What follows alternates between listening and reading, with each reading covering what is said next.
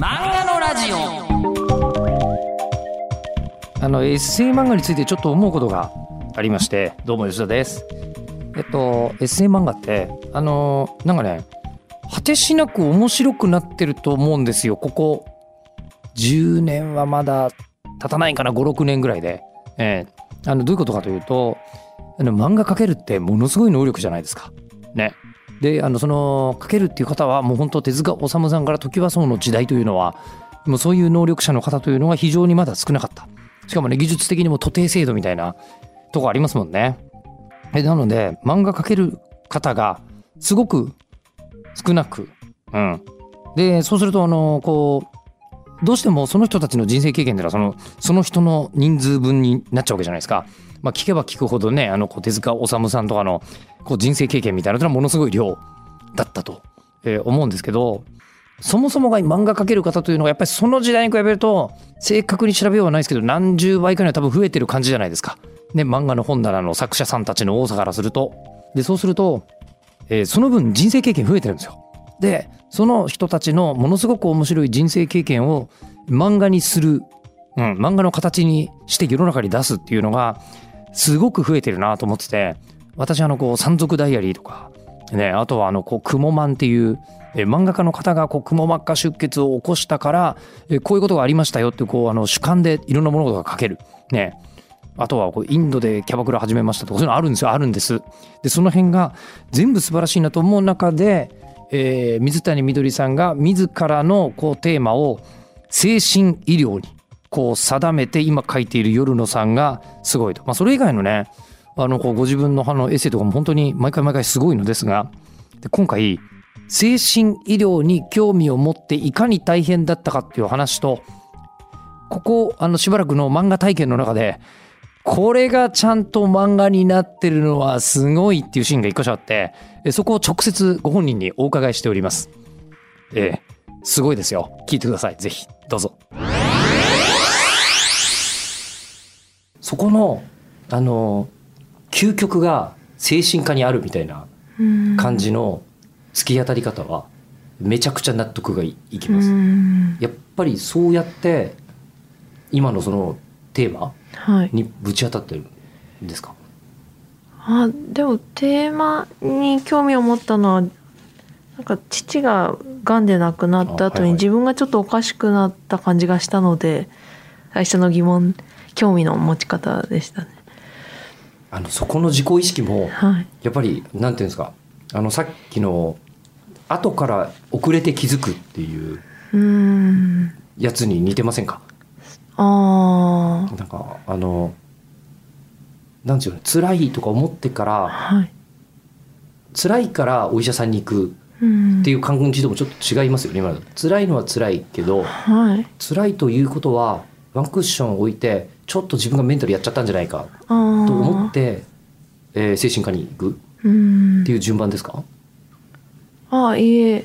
おお医者さんとかには行かなかったですあね自分としては、はい、まあ、普通に働けてたのでうんただなんか興味を持ち始めてっていう感じでしたねあれその時は、えーっともう漫画家さんですかお父さん亡くなられた時そうああ書いてないですねまだなってないですあまだ社会人ではおい勤めのはいブラック企業だった時、そうですねええいやじゃあその時から、えーちょっともう精神科に対する興味みたいのは若干うんそうですねあって、うんでなんとなくあっえてえで看護師さんの漫画を描いている時に看護師さんをすごいし紹介してくださったのでそこの編集者の方がはいなので精神科の看護師さんにも話聞けるんですかねって相談したら紹介してくださったのでうん1人お会いして2人お会いしてみたいな感じで取材を積み重ねていってそうですねこれは作品になるんじゃないか、うんそうですねだんだん分かってきてえはいえで連載の企画になる、あそれが精神科ナースになったわけでしたねあそっちの方が先に、はい、最初にはそいっ、かえーで精神科ナースになったわけがあり、はいで今連載中じゃないですか、それはもう一冊ではもう収まりきらないぞっていうふうに思ってはい「夜のさん」が始まってるあというよりも精神科ナースになったわけを書き終わった時にすごい疲れてしまって精神科の取材が大変すぎたのそでうでしょう ね、まずものすごい断られますしうん、まあそうよねううんんうん都内の病院とか全部ダメだったりとか名古屋まで行ってそこの病院がそれも編集者の片づてで紹介してもらったのではい入れたんですけど、本当もう初めての人が取材に打診して応じてくれるような感じじゃ全然なかったのでうんでそういうのもあってつ疲れてあと結構医療者の監修してくれるはずの医療者の方からこういうものは書かないでくれっていう注文がすごい多くて。えそうなんですかその時は多かったんですけど今はまた違ってきてるんですけどそういうのもなんかすごい疲れてしまってえ 抗って書くの大変すぎると思ってええでもうあー疲れたって感じだったんですけどもでその編集者ん編集さんが興味を持ってくださってじゃあもう一回違う違う形というか続続きというかまた改めて精神科の漫画をやろうっていう感じでえそこにたどり着いているそうですねその間に水谷さん自体もあれですよねあの乳がんやられたりとかはいあったわけですよね。そうですねすごい変化がありますね婚活やってる途中で乳がんが見つかってでその後結婚して子供産んでってところですね今あのもう世の中的には結婚出産エッセイはすごい数あるんうーんですよ。はいでエッセイ漫画家さんとしては書いて不思議がないのに、はい全くほぼほぼないですよね。あー確かにそうですねええなんか今初めて気づいたみたいな感じになってますけど、あー結婚出産ってもうすごいいっぱいあるからえ必要ないのかなって勝手に思ってましたえあもうもう初めから鼻からないぞとそうですねじゃあまあ世の中にないもの出した方がいいしうーん意外性の塊すぎますよね。あ精神科ですか、そうですねすごい面白いですよねあの不謹慎と捉える人は、まあ、上げ足を取んないでと言っといて言いますけど僕も実は落語研究会にいてうんで落語研究会にいると大学生の時に日本全国の老人ホームと精神病院を回りに回るのよ。へえそうなんですそうなんですへえ精神病院も行かれたんですね精神病院に、えー行きました、へーえー行きましたし、えー泊まり込んであのーなんですか病室病院の中に泊まり込んでへえす次ごいあのー落語やって次の日で出てくみたいなへのとかえもやってて、はいえーその患者さんとか、はいえーそのヘルパーさんとか、うんえーその看護師さんたちとか、はい、もう本当にものすごい鍵束をつけて、うんえーあのこう病院内そうをですよね歩き回ってるのとかをリアルで見てへてーでいろいろ話も聞くはいのがあ世の中のは盛られすぎてもいるがまだ全然みんなが知らない面白い話もいっぱいあるなっうんっていうのは、えーまあ、今となっては、えーなんですかね二十歳そこそこで老人ホームと精神病院というあのこう人生の、えー一番行くとこまで行ったとこ両方見てるっていうのはでかかったんだというか周り全然見てないんだっていうのに40過ぎて最近気づいた。あそっか俺あれ前提知識だったけどみんな違うんだなみたいなう。ん感じだったんですけどまあで僕割とあるあるだと思いながら読んでるんですけど多分反響そんなじゃないですよねこれね反響ああるごめんなあさるいあるあるではないですよねきっとあそうですね医療者から見たらあるあるだと思いますけど、そうですね、うんこの時はそうだと思いますねうんびっくりするようなことも入ってるというか言い方として、えーもうこのこのポッドキャストもそういうことだと思っていいと思うんですけど、えーとりあえず人間が、えー、と追い詰められるとなぜうんこで何かをしたくなるんだろうって いうもう格言に近いなと思って。嬉しいそこはす自分で気に入ってるのであそうなんですね、はいええあのまあすごいですよ、ええ、盛んのように壁にべったり貼り、はい貼る人がいたっていう話を聞いてあーわ書いてよかったそういうこと絶対起きると思うけど、はいこれ書くんだと思って、はいええでもその時そうにです怒られるだろうなと思いながらね迎えて、ねはい、でもそういう事実があったわけですもんね。はいうん、で事実を聞いた以上、まあ、漫画にっていうかあの物語としてはあっていいだろうとうーん思うけどあれどんな天才でもあのシーン思いつかないと思うんですよ。いやでもうんすごいですよねすごい。ね意味わかる盛んのように壁一面に薄く伸ばして貼り付けちゃったっていうシーンんなんがか丁寧に塗ってあったって、えでしかもそれを否定しないんですよねそうですねね精神医療医療従事者の皆様は。うーん否定しないそうですねまあでもそういうのを見たらまあ見たりとかそういうの聞くとやっぱりワクワクしますよね。そうですねなまあなんかそう身体拘束とかいうなんかその人権的な問題はとりあえず置いといて、まあ、なんかその人間の不思議みたいな面で言うとすごいワクワクしますね人間ってなんだろうというかすごいなというか人間の不思議うーんなんかもうありえ絶対届かないようなところにななんか何かが置いてあったとか患者さんがいないなと思ったらこの天井裏にいたとかなんか3メートルぐらいある天井なのになんか弁がつけてあったとかどうやってやったんだろうみたいなことをよく聞くので、そういうの聞くと何だろう何が起こってるんだろうというか。あの、まあ、割と,、えっと我々普通の生活をしている人というのは、うん世の中の見方が超狭いんだなっていうふうにうーん思いますよね。はいああいう方々でまあ正常は異常の一形態っていう、うーうんん正常は多数派の異常であるという、あーうんのはなんか実感としてすごくあるんですけど、うーやんっぱりそれが形になって現れてるそうですねとこですよね。うーん死ぬ直前とかもなんかすごいみたいですよねなんか全部管抜いて、うんパンツ抜いて放尿してあって亡くなられてたとか、うんなんだろうって 何が起きたのかなみたいなやっぱり水谷さんジャーナリストに近いですよね。ああ、はいそうですかねでしかもジャーナリストでもあの新聞記者とかじゃなくてあのノンフィクションライターとかに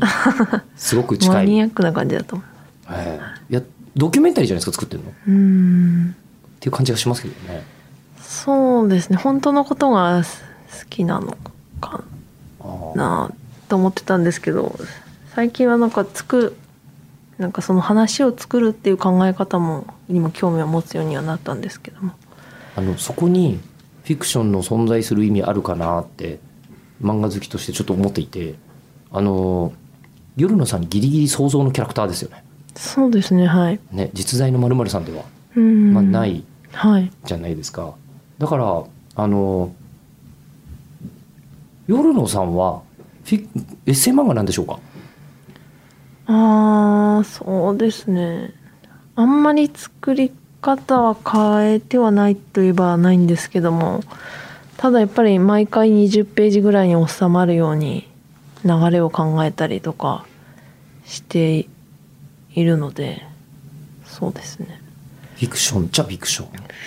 そうですねでも実全部実際にあったことなのであやっぱりはい想像で書いたエピソードはない、そうですねまあなんかその実際あったことを編集してつながるように一個の話にするとかいううん調整はもちろんしてますけど絶対ありえないこととかは書いてないですね。やっぱりそうするとあのなんていうんですかねまあそういうところですよね人間はうん誰しも混乱するとうんこで何かをするのでしょうかっていうところとかをうん普通何も問い合わせて他の出版物に一切出てこない問いだと思うんですよ そこを拾ってくださって本当に嬉しいです。本当ですか僕、はいここが花だと思いましたねあ本当ですか、ええあとはあのこうめちゃくちゃ嬉しいハンバーハンバーガーが100円ではい。あのこんなに美味しいんですねってそうなんです久よしぶりに外出た患者さんが長期入院のそれも本当のエピソードで実際にあったことでやっぱりそうですようね、ーんすごいですよねうんさぞかし病院にずっといたんだなというかというのと同時にいや確かに100円でこんなに美味しいそうそうのなんですよやばいよね現代社会すごいよねうんとももうそう一ですよ度ね一方で思ったりするはいすごいなでなんですかいわゆるこう薬物依存の方とかのエピソードも本物ってことですよね、そうですねうんめちゃくちゃやばいことモをデルがいますねはい淡々と書いてますよねいやでも結構漫画らしく大げさにしようというか でかい大げさというかまあ物書事いたりは物事の流れはあの本当だけどもはいシーンとしてはそんなにドラマチックかというとそうでもないかもしれないみたいうんな確かに、まあ、ぐらいですよねフィクうションんので言うと。でそれで言うとあのその精神科ナースになったわけの時はまだこう書いてくれるなみたいなはい話があったっていうことだはったいじゃなはいいですか。そうなんですよこれ今に至ってもう全然ユノさんは違うんですか4巻みたいな内容絶対書かせてくれなかっただろうなといそうですよね、はい、今のさっき言ってたあのそのうんこの話とかそうです。うんこの話もダメですこういうなんかちょっと暴力患者さんへの暴力のようなことを書いてるんですけどもそういうのもダメって言われたと思いますしうん身体拘束したりするあそうですねうんその精神科ナースになったわけの時はなんか病院の壁を書いてるんですけどもそれで怒られましたもんね、えうん病院の壁を書いたことで怒られる塀を書くなっていうふうにえあこの1ページ目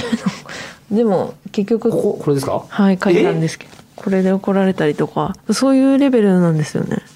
今はこんな仕切られたりしてないよみたいなことですかいや実際仕切られてる病院もいっぱいあるんですがやっぱり言いたくないんですかねはばバレたくないのかまあそれが今大丈夫になってきたのはこれもあの業界の問題なんですかそれとも何かここまで積み上げてきたものが認められたこの精神科ナースになったわけを出したのが2017年ではいやっぱりこの4年ぐらいでだいぶなんか発達障害とかも一般の人にすごいしああ知られるようになったりとか芸能人が精神疾患を告白したりとか、うん精神疾患へのハードルが結構下がってるのかなと思いますね。誰でもまあまうあんなりうるんじゃないか、まあ、偏見もまだ全然ありますけどもうん前よりかうつ抜けとかが同じ頃出てましたしうん、ああそうですねそういうのもあるのかんなとはいだいぶ認知が上がってきたからうーんまあ、あじゃあ勇気を持って出すと世間もそんなに誤解しないで受け取ってくれるんだっていうふうにそうですね、うんそう精神科もその長期入院の人を退院させろって国が進めてたりして、一部の医療者の方は本当にすごい頑張って退院させたりとかもしてるので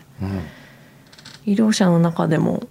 知ってほしいっていう人はやっぱりいるんだなというかうん思いまますねあ、その一端を担っている感じに今なってうるんですかね。ーんそうなんですかねあ4巻も確かにそんな感じかなって、でもあんまり社会貢献とかいう意識はないんですけどもそもそもは人間って不思議のそうですね面白いというか面白いなぐらいですねいろんな可能性があんだなみんなみたいなうーんうんそうですねでその可能性を掘りに掘り尽くした先にいる方たちでもありますしね。そうですね自分の本当病気のことを理解して自分の癖を理解して対策立ててる方とかすごいいっぱいいらっしゃるのですごいなと思いますけどすごいそうですねメタ認知能力すごいですよね。うん確かにそれが一番大変だと思うのでうんあのー他の方の出版物読んだりとかってまあされますよねはいそれ漫画好きです漫画好きとなると今自分がこう読む側として好きはいとか、逆に意識している作家さんの作品とかってあるんですか好きな漫画いっぱいありますけど今ファブルが 広告にいっぱい出てるのでファファブルばっかり読んだりとかファブルなんだ でもまあファブルもちょっと若干なんかちょっとつながるとこある気がするなでも結構緩くて実は面白いんですよ、ね、わかります、えー、殺し屋癒がされるというかはいゆるい殺し屋漫画ですからうーね、んえーなんだろう山岸涼子のさんとかはずっと中学生ぐらいから好きですねあもうこれは多分お仕事さ漫画家さんじゃなくてもきっとお好きでしょうね。うんとかなんだろうあでもどっかのポッドキャストでおっしゃってましたけど「ルックバック」とかあはい「スキップトローファー」「ゴーハッピーマニあア」ー「麗しの宵の月」はいはいはいはい「チェンソーマン」うん「花の井くんの花」と「恋の病」とうん「来世ではちゃんとします」とかもう「ストレート指先とレネ」とかははいい、はいはいストレートに有名今なやつはいリアルタイ大ム好きですね漫画好きの人が漫画好きの人です ラインナップ的に僕も大体似た感じでは、はいええありますがえ宇月太子さんとか読んだりしてないんですかあー仮面中人間仮人面間仮面中あはい読みましたでまた新しいの出ましたよ最近あそうなんですかえええそれもやっぱりもうどうにも他の人たちがアクセスできないへえ話をまた変えてましたね、今度はタイトルなん読んでみよう美しき人々の歌」へえあ知らなかったですあ機内モードだから今ダメだ、ええ実力閉鎖病棟だもうどちらかというと患者さんとして入ってるわけだあかーへらとえいう話、そうなんですねはい、見てみよいやだそうするとやっぱり淡々と目に映ったものを形にしていってこれなわけですよねなるべく伝わる形にしようっていううそうですねでもたまに自分の主観だけでまとめるものもあってそういうのができるとやっぱり嬉しいですね主観だけでまとめるのが嬉しいあ主観というかその医学的な正解を書くんじゃなくてなんか2巻あたりでなんか精神にも寿命があるみたいな話を書いたんですけども、おーはいそういう話とかは、はいまあ、そそお医者さんとか医療者からしたら、まあ、その自殺を勧めるような考え方だからな良るほくどないって考える方もいらっしゃると思うんですけども。なるほどなんかその自殺された方の話をいっぱい聞いてなんで死んだのかなって考えていくとうんなんか優しい方が多かったので、やっぱなキャパシティが人それぞれ何かあるのかなと思ったりして、優しい人はそれをやっぱ使っていって最後に亡くなって亡くなるのかなというかこれはでもすごいシーンですよねすごいシーンで終わってますは二い巻そうそういう自分の思い込みですけどそういうのを出せると嬉しいですね。でもそれがあのさっきちょっと話しかけたんですけど、えー今回の「すごくないですか人間は追い詰められるとあれであれするんですよ」ええあれであれすることをうーんとだから素晴らしいっていうわけではなく、ええだから、えーひどいでしょっていうわけでもなく人間ってすごいっていうリアクションが素晴らしいと思うんですよね。